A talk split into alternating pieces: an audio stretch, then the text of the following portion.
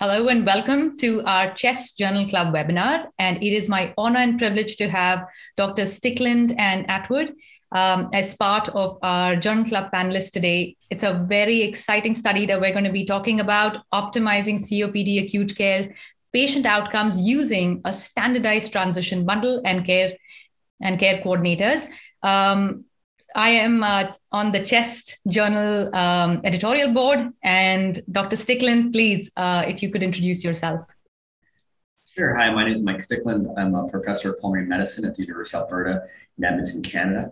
I'm also the scientific director for what's called the respiratory section of the Alberta Health Services uh, Medicine Strategic Clinical Network. Thank you so much. And Dr. Atwood? Hi, I'm Chantal Atwood. I currently work uh, as the team lead for methodology and executive reporting within Alberta Health Services um, within uh, the province of Alberta in Canada. Thank you so much for taking the time uh, and to be with us. So, before we dive into this study, uh, we're really hoping to understand your inspiration behind behind doing this study, and uh, also what are your thoughts from um, the meta-analysis that you had conducted prior to undertaking this study. So, um, Dr. Stickland. Sure, I can start. Um, I guess within my position with the clinical network, we recognized that was, you know, was one of the top reasons for hospitalizations in, in the province of Alberta. Moreover, we saw that it was um, the readmission rates were, were much, much higher than, than other conditions. And so we started a process uh, to try and, you know, reduce um, acute care visits and reduce readmission rates and so on. We initially, several years before, we looked at sort of an, um, an admission order set to try and standardize care and trying to to standardize care in hospital to, to ensure patients you know, try and get through hospital as sort of as efficiently as possible. Um, and then the next step is sort of naturally to look at readmission rates. And so there's an opportunity um, to get a grant to, to, through Alberta Innovates Health Solutions to, to basically run a trial to look at finding ways to implement a, a transition bundle to, to reduce um, readmission rates. Um, the first step of that was uh, the systematic review. I always kind of laugh because the systematic review was a very important step. Um, we took about a couple of months to sort of uh, identify element, identify papers that, that use different kinds of transition bundles um, for COPD. Um, this is important for the larger work because it did, for example, it, it, identified all the different elements that, that made up um, bundles and so on. But I, I, always laugh because this was about a two month process to sort of um, summarize what was currently known. Uh, really nice systematic review, boom, done in two months, published fairly, fairly quickly. And you know that was the easy part. Was sort of figuring out what what what, what elements were needed. The actual trial to, to get it was was the much more difficult part that took uh, many many more months than that. Thank you so much. And Dr. Atwood? Yeah, no, 100%. Uh, that's a, that's exactly how this this came came to be. I don't really have a lot to to add. And you know, like you're saying, the easy part was getting that systematic review for a lot of us who are trying to do systematic reviews to get a sense of lay of the land. It it takes much longer than two months. So props to you for getting it done in two months. And with that, let's go into the meat of the the trial, the study design, and and what made you choose this study design of having uh, you know a nested randomized controlled clinical trial uh, within this larger cohort study. So, Dr. Atwood, you're a methodology expert. Tell us more.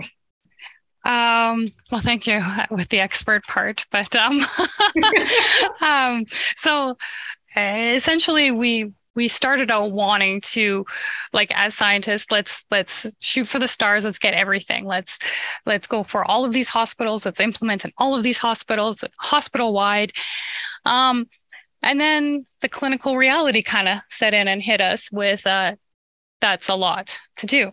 And we just don't have the personnel or the resourcing to to kind of go beyond, you know, certain levels or wards or units.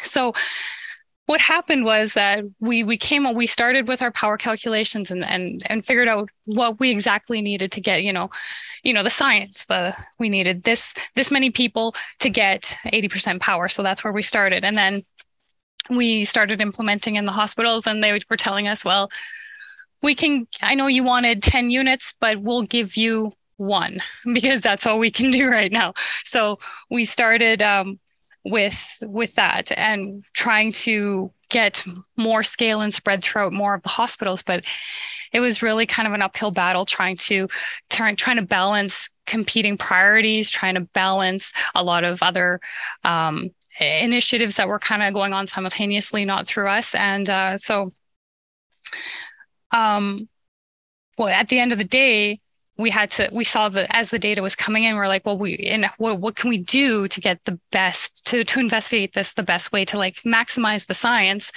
but also have the clinical aspect and, and flexibility that we need to have built in. And that's sort of how we came up with this, um, this idea of, well, it's now a cohort study because our cohort is COPD patients. We're following them somewhat longitudinally for 90 days.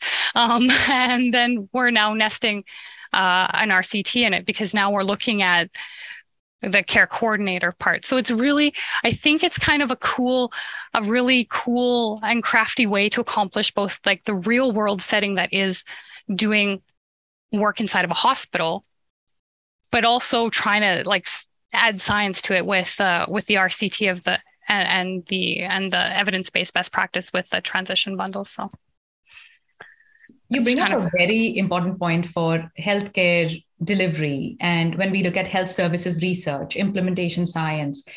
And often when we're thinking about quality improvement type studies they don't always meet the scientific rigor of health services research or implementation science. So it's very interesting how you both try to capture that pragmatism that, you want to give the teams that flexibility. You don't want to deviate too much from their usual care.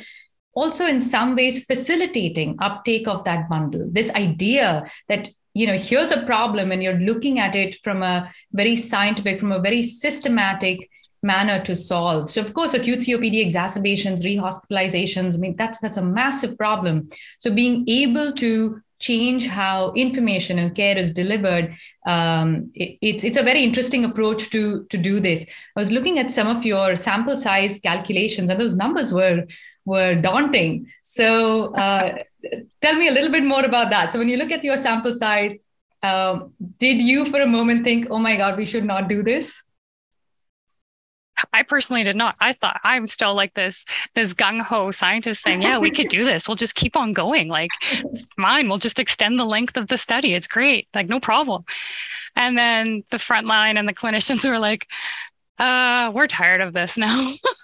so so then it started becoming you could see it in the data, like it it started um it wasn't as as exciting coming in as it as it started out to be. So you could see that there was fatigue on the level of the clinicians. And and so that's kind of a lesson learned as well. Like you can have all the best efforts and the best best researched approach to doing something. And then there's still going to be there's still going to be things that come up barriers that come up and you just have to roll with the punches and and and then just keep trying i guess. But um Mike, Absolutely. do you want to add something to this?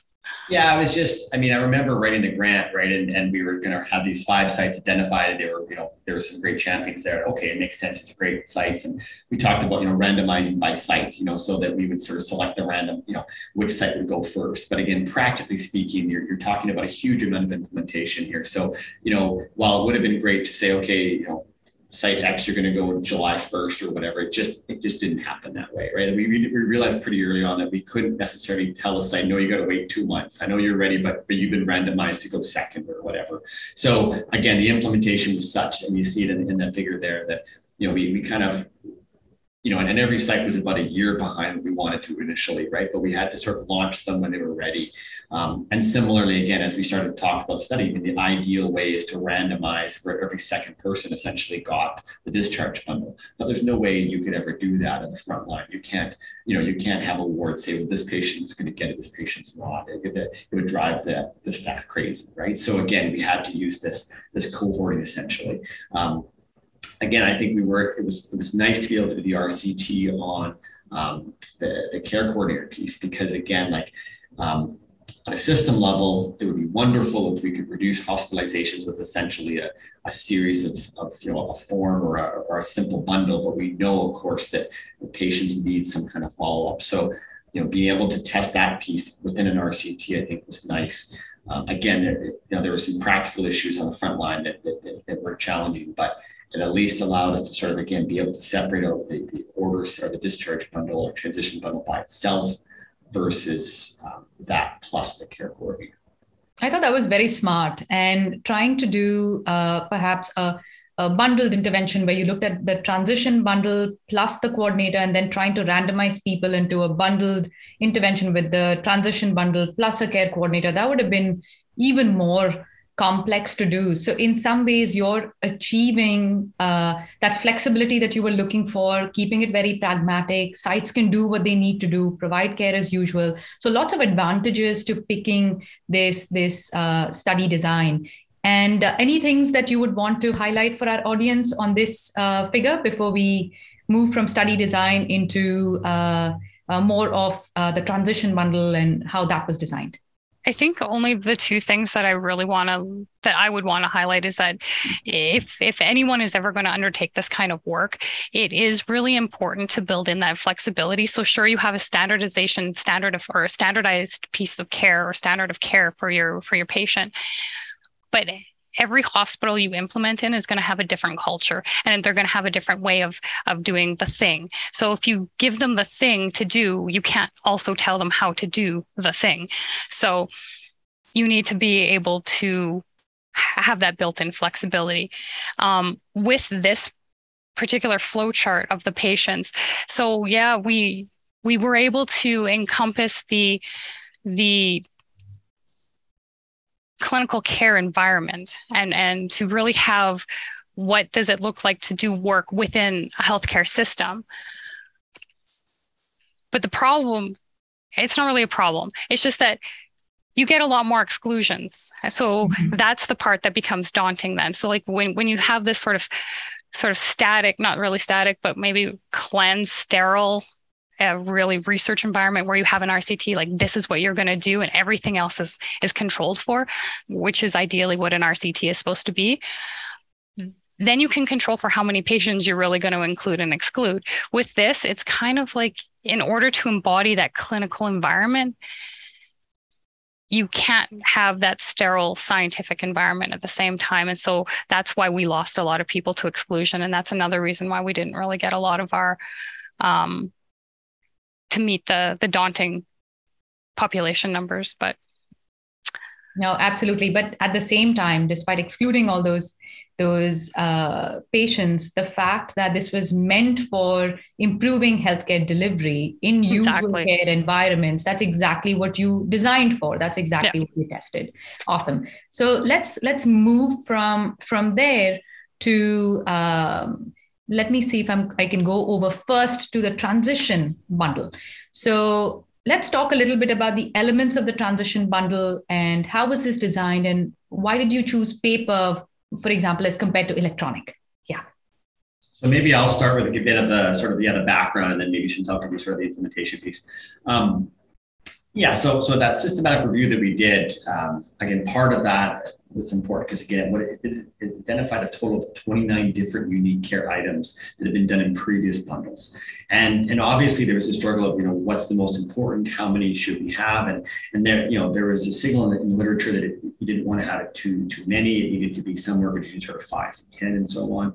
And so what we did is we took the 29 uh, items and then we did a series of, did Delphi, where basically did two surveys. We involved patients, we involved um, healthcare staff that included physicians, respiratory therapists, nurses, PTs, um, both folks that, that work in acute care as well as primary care, respirologists, internal medicine, and so on. And we did a series of surveys and basically to try and whittle down what were the most important elements and, and whittle down to, to a, a, a, smaller number. And we actually finished with a workshop and we invited, um, in Canada, we have what's called the Canadian Thoracic Society COPD Assembly. So a lot of uh, national leaders in COPD, we brought them in and we had this big workshop with them and again, all our, our clinicians and, and patients and, and, whittled it down to these seven items. And, and again, I guess it was basically, um, you know, expert opinion and patient um, uh, support as far as what, what were the top items. So that's how we got to the seven items. Um, maybe I'll turn over to Chantal and she can talk about how we took those seven items and brought them in front of the the, the clinician. Yeah, for sure. Uh, so the basically how we we brought the seven these seven items into what we call a transition bundle. So basically, um, there's research out there that shows that, um, and, and, a lot of healthcare organizations start to use this, is that um, the airline actually, when they have the checklist items, that nothing gets missed. So that gets implemented a lot of times in in in healthcare because if you have a checklist, you know things don't get missed. So that's what we did well let's just implement it this way so we have at the end of a lot of patient care before before the patient gets discharged here are some items that we need to or elements that we need to go over and discuss and so they became checklist items um, and we kind of so you'll, you'll notice that there's seven of them, but we kind of brought them up. If there was an and, then that would be a separate item, you know. So then it technically became, I think, 11 as soon as you start breaking up the ands. But yeah, so this is how we we started to capture it. And um, how we implemented it was a different so that that that's like the technical piece but how we actually got this into process flow that's the tr- that's the difficult piece. And so yeah we we met with all of our um, well, we call them LITs or uh, local implementation teams. I'm so glad you, like, you bring that up. I was going to ask you about your champions, right? So in some ways, they, they, they sound like lit champions. Yeah, they are lit for sure. um, so they so we we got a group of, of people together at each hospital, and they were they're multi um, multi factorial in their in their specialties. So it was like all PTRTs, uh, OTs, resp- uh, nurses. Um, we had pharmacy on there, physicians. Like so, it was like very, very much a group, a team project, a team effort, and like which is which is how you you have to accomplish this because not everyone is going to be able to give um, frailty screening. Right. Not everyone else is going to be able to talk to respiratory medications and optimizing and optimizing and reconciling those medications. So it really is a group effort, and the more time, more times you get more people involved, the more chance you're going to have success. So, and and the, so we got these people together and we started doing a gap analysis within within each hospital. So what are you doing as usual care, and how can this um, this transition bundle sort of fill in the gaps or or make your work easier? You know, like educate the patient. Oh, great. Well, how do you want me to educate the patient? Well, now we're breaking that up into little discretized buckets that you can actually do, like teach the patient, make sure that they know how to use their inhaler kind of thing. Awesome. Um, uh, really empowering the, the patient. kinds of things you were also sharing during your learning collaborative meetings because you also had this um, you also had these monthly learning collaborative meetings and were these like site specific or you had all the sites come together learn from each other what did that look like right so um, so the monthly meetings were audit and feedback meetings that's would be where where um, i went and chatted with them about their data where things were kind of slipping, where they were doing great. Like, so we needed a little bit of cheerleading because it can't be all like hammer, hammer, hammer. You're doing things. You need to pick up your socks here. Like, it has to be like, hey, you're doing great over here we could we could work on this area so that was the monthly meetings to really help each local improvement team really understand their data and how to work through it.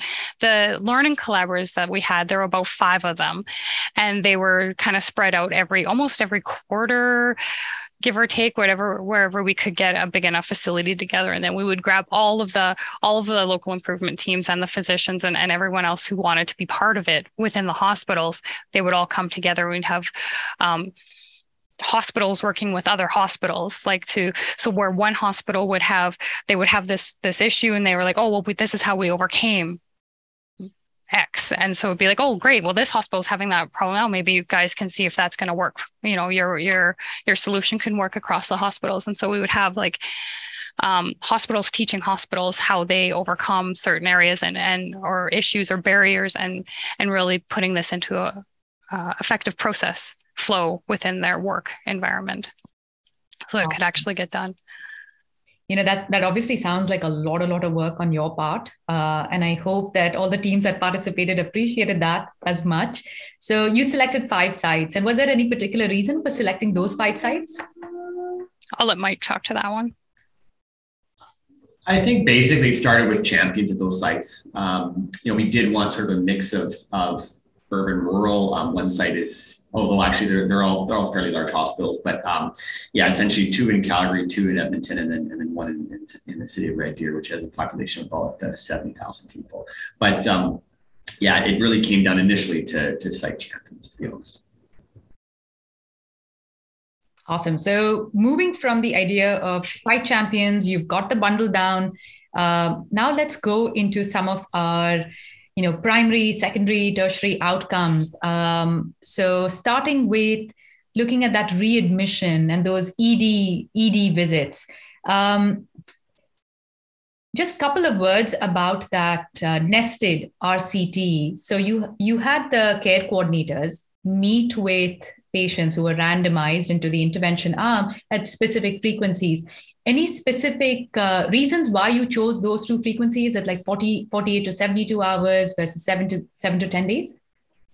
Yeah i think that the the care coordinator role responsibility and sort of that frequency was certainly a, a topic of discussion of our group. Um, you know the most basic level we all believe you know copd management and, and education those pieces are really really important. Um, but it's sort of a balance. You know, in our case, we didn't have the budget for like a formal care coordinator that would, or sort of a, sort of a, um, that's the word I'm looking for, Chantal. Um, yeah, care coordinator. Like we didn't, you know, there's there's um, work in the COP education literature that would say, you know, a, or case manager, pardon me, it, you know, that, that a case manager type of role is, is really effective at, at, at helping to, to, to sort of co-manage the patient. But we didn't have the budget for, for, for someone to interact, you know, with patients uh, multiple times, um, you know, and, and to really, you know, provide one-on-one education, those types of things. So our, you know, and again, as part of the, of, of like we did some focus groups to understand the patients and understand the challenges that they had on discharge and you know they sort of felt that you know they needed somebody to help with with appointments and, and, and those types of things and so we sort of designed this this role of of of being someone again who just sort of provides um, some follow up can provide some phone numbers maybe make a phone call for them to align them to rehab or, or, or, their primary care physician. But it wasn't somebody who was going to take a sort of a hugely active role in, in their care. Um, as far as the, the follow-up times, again, I think we just sort of, you know, in, in discussions with the patients and discussions with some of our, our, our primary care and physician and, and, acute care colleagues, people thought, you know, in that first few days, obviously it's still still a pretty traumatic event, but that would be a time where you could probably try and hopefully close some loops quickly. Um, we of course know that things like rehab, if they're done within the first month, the patients see their primary care physician the first couple of weeks. Those things do reduce readmission rates. We wanted to try and get them as soon as possible, but we thought again that first sort of within three days was a good period, and then a follow up around seven to ten days was, was about ideal. Um, again, it came down to sort of budget and, and, and timelines. I'm sure a more proactive, a more involved um, sort of case manager would, would be more effective. Um, but we wanted something that, again, we thought would be scalable for the health system. And would not be too costly either, right? I think having having uh, so care coordinators were either respiratory therapists or RNs um, who were providing some of these coordination calls. So, um, uh, Chantal, yes. Please. Sorry, if I can just add too, what was also fascinating and quite difficult and, and kind of shocking to me, like again, five different hospitals, but every single hospital, and, in two cases, the two hospitals in the same city, literally just like across the river, and yet their discharge process, their follow-up process is sort of very different. And, and they would be discharged to different primary care networks. And again, some of those primary care networks had alerts set in such that they would find out that their patients were discharged from hospitals. Some did not.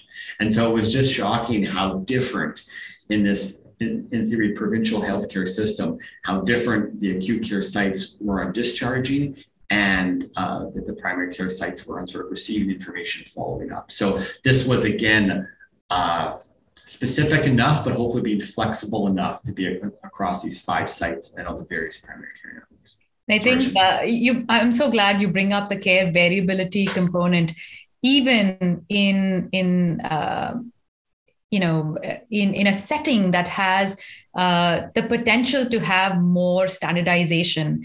Uh, it speaks to the external validity of some of the work that you've done. In the US, we don't have any sort of standardization in follow ups, even within the same health system. So, let alone, you know, between different, uh, different health systems and different hospitals and different regions of the country, so on and so forth. And then also in rest of the world. So that care variability just exists everywhere. And is there, is there some way of uh, understanding the utility of having a standardized transition bundle, a potential care coordinator in those kind of settings.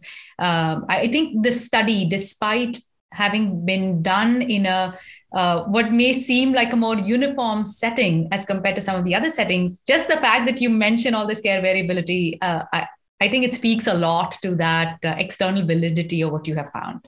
Well, because again, like we initially thought maybe the care coordinator could be embedded in primary care, we, we could just you know sort of link them to primary care. But again, in Edmonton, which is a population of over a million people, there's four or five different primary care networks, and they have completely different processes. And so we couldn't, you know, and if you're going from one hospital, you could be discharged again up to five different primary care networks. So we couldn't embed five different people in those places. So this is where we had to go at the hospital level with, with this person. But it, yeah, just speaks to the variability, and it was it was shocking how much variability there was, to be honest.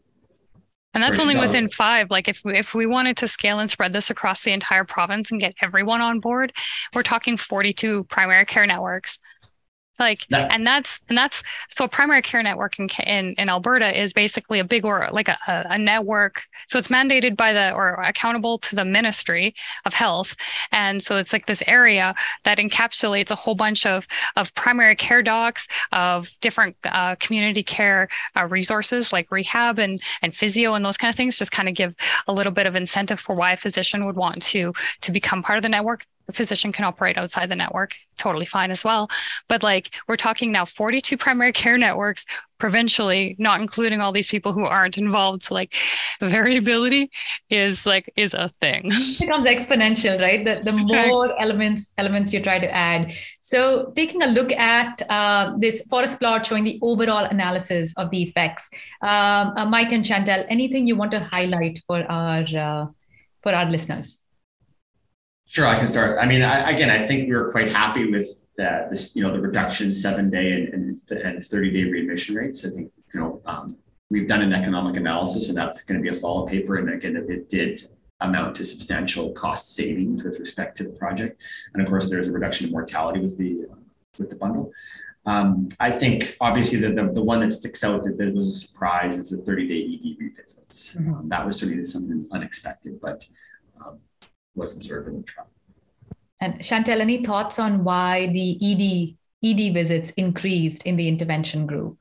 I have some thoughts. I have a lot more questions, but um, so like for for the 30 day ED revisits, like oh, there in 2019, Hanan Aboumatar found a very similar thing, like that these patients, when given education, now they're a little bit more uh, aware of their symptomology and their symptoms. And so before um, they sustained an exacerbation in, in, specifically COPD, but this could go for any chronic disease, any kind of exacerbation or um, deterioration in their in their health, they're like, oh, okay, well, I should probably go to to to emerge. So I think that's what's happening. They're just more symptom aware and they don't want to decompensate. So because they don't want to spend time and who wants to spend time in a hospital? Like seriously. So um so I think that's what they're doing. They're trying to actually take control of their of their health and try to do the best thing that they think they can. Now, I do also believe like the the mean age of our patients that that is in this study that is in this data is around 70 years of age on both sides. So like that's where they're going to in their mind like that's where that's where help is is in the hospital i i think that it's going to be a culture change to talk to really start talking about okay primary care environment primary care doctor, uh, urgent care facilities, something outside of the hospital, you know, like those are the places you should be. I think with this transition bundle and the communication, the education that the acute care clinicians are giving, I think that's the first step. But I do think it's going to be a huge culture shift to actually get people to start thinking like emerge is not the place that you should go all the time. Granted, yeah, it probably is, but yeah, I think you're right. Though it highlights the gap, right? That that these patients don't see. Maybe there isn't a service out there or they don't see the service where patients can get sort of rapid access to follow up, but not in the emerge. Yeah. So this leads to a lot more questions that I have. Like, I would like to look at the timing of when these patients actually went to emerge because is it during the day when they should be going to primary care and urgent care? Because then that would be like, okay, well, we need to do more tra- more education, or maybe they're not aware, or maybe it's like they're actually visiting emerge and it's like 10 o'clock at night when everything's closed. Okay, well then that's logical. emerge is the appropriate place to go, right? So like these are the more questions that I would love to follow up on. But absolutely, and I'm, I'm, I'm again, what you're highlighting right now, the fact that a lot of people, uh, a lot of our patients go to uh, emergency rooms to seek care, which could very well be part of their usual care, primary care. Uh, it shows a gap in knowledge and also access to resources. Uh, whether everybody has access to primary care or not, and how many yeah. of these patients are aware of how to reach their primary care uh, physicians. Um, with the advent of telehealth and COVID 19 has given this big boost to, to telehealth, is that going to help bridge some of that gap? And of course, your, your, you know, your study is uh, very much right, uh, uh, you know, uh, at least a couple of years before the pandemic. It'll be interesting to see how the pandemic changes, exactly how the pandemic changes, uh, you know, some of this uh, care utilization, whether people are actually going to just call their PCPs up or leverage telehealth to get simple questions answered rather than showing up in the emergency rooms. So, what I'm hearing from you is the fact that there was an uptick in the ED visits may actually be a positive thing with people taking more charge of their health and being more aware of their symptoms. Is that fair to say? I think it is. And again, what's interesting is while there was greater ED visits, it didn't translate to greater admissions. So these patients just came and, you know, because of symptoms, and that, but they were not admitted. And, and I think most that's of the, the time, positive part. Yeah, because I think in Alberta, and Chantal, you know the data better, but most of the time a, a COPD patient shows up and emerge, about they're, they're admitted about 80% of the time. So again, yep. most, you know, these patients came, but they were not admitted. That's a great point. Great point. And um, any comments on the descriptive data? Um, it looked fairly well distributed, except for a couple of uh, you know chronic conditions like heart failure, uh, liver disease, but otherwise a fairly well distributed uh, group, right? And yeah. uh, again, to to highlight this for our readers, this is not randomization into transition bundle. This was exposure to transition bundle and the exposure was determined by the sites themselves whether they wanted to provide that bundle uh, to a particular patient or not.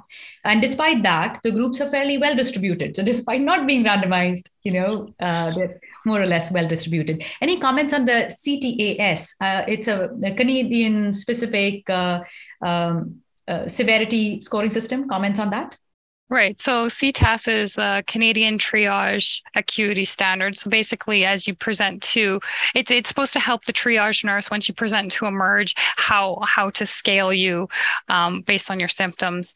Um, for how how quickly you should be seen by a clinician. So just really another another piece like we should be assuming that a patient who is uh, of a CTAS one, which is resuscitative, well, they should be seen as emergent priority, like like right now, because they are coming in likely unconscious and in a state of shock. Whereas, you know, um, so it's just really categorizing why we controlled, we put this in our control group because like they're kind of spread all over. Sense, right? Absolutely. Yeah. And we didn't want that to actually influence our data, like saying that if we didn't control for it, they would be a confounding saying like, well, different patients are different. Well yeah we're trying to get rid of that argument because a lot of times we do we did get a lot of that that argument with my patients in in in this hospital different than your patients down there. It's like well we tried to standard we're trying to level the playing field including like your ctas score and and all age sex um, your comorbidities because right like some people may have diabetes some people may not. Some people may have heart failure some people may not. Like so this and case, we're trying to say it doesn't matter. Included a lot of that kind of standardization, right? You had the Charlson comorbidity, you had age and uh, um, sex, and the case mix index, CTAS. So you really tried, despite all that care variability and not being able to randomize by site, in the covariates, you tried to uh, try to adjust for a lot of that stuff. So, yeah. um, and then looking at our table table three, which um, again looks at usual care transition bundle, and then this follow up with primary care uh, within the first 14 days or so, and then what was the the median follow up? Any comments on this? Well, I must confess, I, I like this data because um, when we were doing this whole thing, going back years, I, I, said, you know, if we could just accomplish that these patients see their primary care physician like sooner, they'll be a success. You know, like I'd like because if we were trying to do all these things, referral to rehab, all these things. I was like, if we can just have them see their patient or their their their physician, I'd see we know that would be successful. And so I was happy to see that we were able to accomplish that. Awesome. And Chantal, any comments on that? Oh no, this this data just really this makes great, me right? super excited. Like the, this is a success in transitions in care, right there. Just this table right there, and and it just gives me goosebumps. I just love it. It makes me happy. Awesome. Um, and then looking at um, you know looking at again no no care coordinator now drilling down in, into that nested RCT um, uh, the intention to treat analysis and the readmissions, and then breaking down those readmissions by seven day, 30 day, 90 day. Um, so, comments on this? I, I was excited to see it. So, when you're in the when you're going through the midst of it and in the weeds, I wasn't even thinking about stats going going through it and implementing. I was just like, please, can we just have some good effect, have some good outcomes for the patient? Like, just kid like just can this work and then to actually come back and start seeing hey babe seven day readmissions decrease 30 day readmissions decrease like that's that's pretty big now 90 day readmissions had no effect, but that's three months away. These people are 70 years of age. This is all cause readmissions. I suspect that a 70 year old's going to come back to the hospital within three months. So I'm not really phased by that. But the 30 days, you're not coming back as much within 30 days. To me, that's a huge win. That's a huge win that this is actually working in transitions. Now, the seven day readmissions being lowered, that tells me that you've done a great job in in in the care for the patient because like if you come back within seven days that kind of tells me that mm, there may be something. You may have discharged the patient a little too early. So this tells me that didn't that wasn't the case. 30 day readmissions great. Then we're having a success in transitions and care. 90 day readmissions no effect? Mm, not phased. Now that those are really great points and particularly when you look at the cohort it's mostly people between 70 to about 73 or so. Um, do you think that was the reason for why the length of stay in the intervention group was a little bit higher as compared to that more attention was being paid? So length of stay, that's a fun, that's a funny little uh so okay. I'm to be quite honest. I don't like length of stay as a really good indicator of care because some people may need more care than others. And now we're saying that your ability to stay longer is going to be judged, is going to be a deciding factor as to whether or not you've given them good care or not. I just, I don't really love length of stay. Another piece is that this actually focused on transitions, discharge, and then transitioning to uh, primary care. Length of stay to me is um, is a measure of how quickly can we control the exacerbation of the patient, which is really the physician order sets, you know, the medications you're giving, the oxygen you're giving, all of those kinds of things, not necessarily, hey, can you show me how you use your inhaler? Like, but also in if we're going to talk about this uh, as far as an, an, indica- an indicator of, of for, for this study Anecdotally, it's been told to us uh, from the front line is that if you're not planning discharge around the patient admission, they're going to probably stay longer because now you're taking all of this discharge stuff that they had that the clinicians have to do and you're slamming it right up against uh, the time that the patient's going to be discharged. So now you have to oh well we can't get a pharmacist. Okay you have to stay longer. Oh you don't have a ride home. Oh, okay well now you have to stay longer. So i think all of these things are just multifactorial in how in, in length of stay. Um, but that's just my bit. My no, that's that's all all very well well taken. And length of stay tends to be a messy variable. It may not be directly uh, you know reflective of the care that's being being provided for all of the different reasons you mentioned so also is is that additional um, you know a day or two that any intervention is adding to the length of stay if it's being offset by the cost of rehospitalizations and your seven day visits and so on and so forth, it almost makes you wonder, right? Maybe that patient really did need to stay in the hospital for that day longer. Who knows? And like, well, honestly, we're talking 7.3% increased risk of staying one day longer. Like 7.3% is what we're talking about here. Like it was statistically significant, but is that clinically relevant? Who knows? Right. Absolutely. Sorry, Mike, go ahead.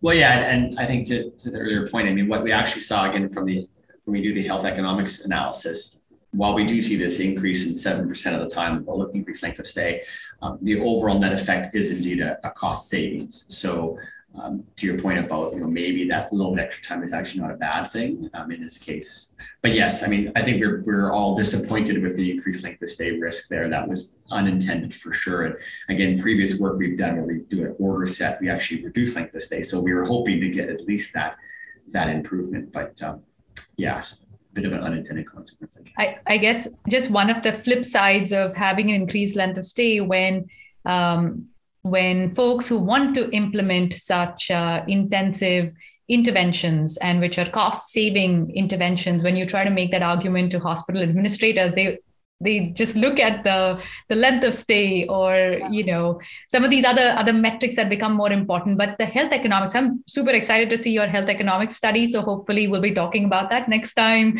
uh, on one of our journal clubs. Um, so i think we're winding down with with some of the data and i would love to get your closing closing thoughts on this. We kind of went over the length of stay uh, discussions as well and uh, all the all the primary outcomes all of your points are really well taken. So in in terms of closing thoughts what do we want our listeners to take away from this study? Uh, both about implementation science as a whole for chronic chronic medical conditions like copd and uh, words of wisdom when you're undertaking these kinds of studies. Uh, I think both of you, you know, uh, you've done a wonderful job of tying that in throughout the discussion. So, would love for you to share your closing thoughts, crystallize some points for our for our listeners. I always make this joke privately, but I'll do it across a, internet. The internet now. I make the joke that before this this trial, I had a lot more hair than I actually do right now. Um, I think it highlights sort of the complexity of the implementation. You know, we talked about how we we picked these five sites because they had been champions, right? But you know, and that champion might have been a really keen physician um, or or allied health professional, or something like that. But the reality is, you needed champions on multiple levels within a hospital to make this work. And um, anytime, you know, we had, you know, the, the, amount of hiccups we would have, like, you know, if you look at the, the discharge bundle and, you know, we'd have, um, you know, a group identify a challenge and, and the whole implementation would stop for a month or two. We'd have a series of meetings before going forward. So even though, you know, again, we did sort of the academic pursuit, we did some um, focus groups on, you know, barriers facilitators, all those types of things. Um, the implementation was was extremely complex. I think we probably you know focused too much on things like education and maybe didn't you know look at the harder questions like you know how do we you know is the system able to handle this? You know it's not not you know we have to be careful. We see this especially now with COVID. You don't just put more on the physician or the allied health staff. You have to find a system that's going to make this easier. I mean, we're I think we're proud to say that from this, this is you know I think an earlier question was sort of why was this paper and you know um, paper and pen? Well, it's because again, multiple systems had different you know um, some some hospitals were still on paper-based order sets, some had electronic, but it was different, and so this is the only way to try and do a, uh, a systematic approach. But um, our province has moved to one electronic medical record or, or management system. And we're very, very proud to say that this uh, order uh, discharge bundle, or transition bundle, has been integrated now into the order set pieces. And so if you have COPD, this would be the order set and discharge piece that you would get. And so we're excited that sort of now from an implementation uh, standard, it, it becomes standard of care.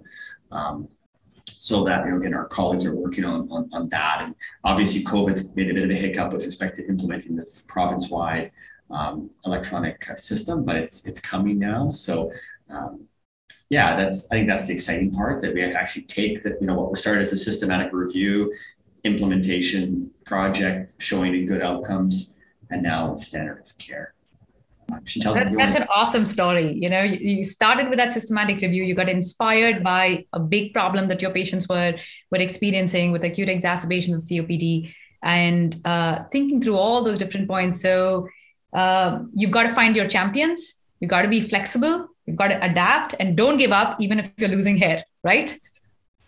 That's Amen. all right. Uh, Chantal, words of wisdom and closing thoughts. Um, yeah. So like, just like, just to sh- shadow on, on what Mike says, like this this standard of care is now going to be implemented for a lot of patients with chronic conditions so it's not just copd it's heart failure as well it's diabetes as well it's so this is like a chronic care path not just copd so where you have copd specific pieces like um, uh, inhaler demonstration. Like that could be um, daily weights for heart failure patients. It could be blood sugar levels and, di- and diet for diabetes patients. So it's it's very very much like this.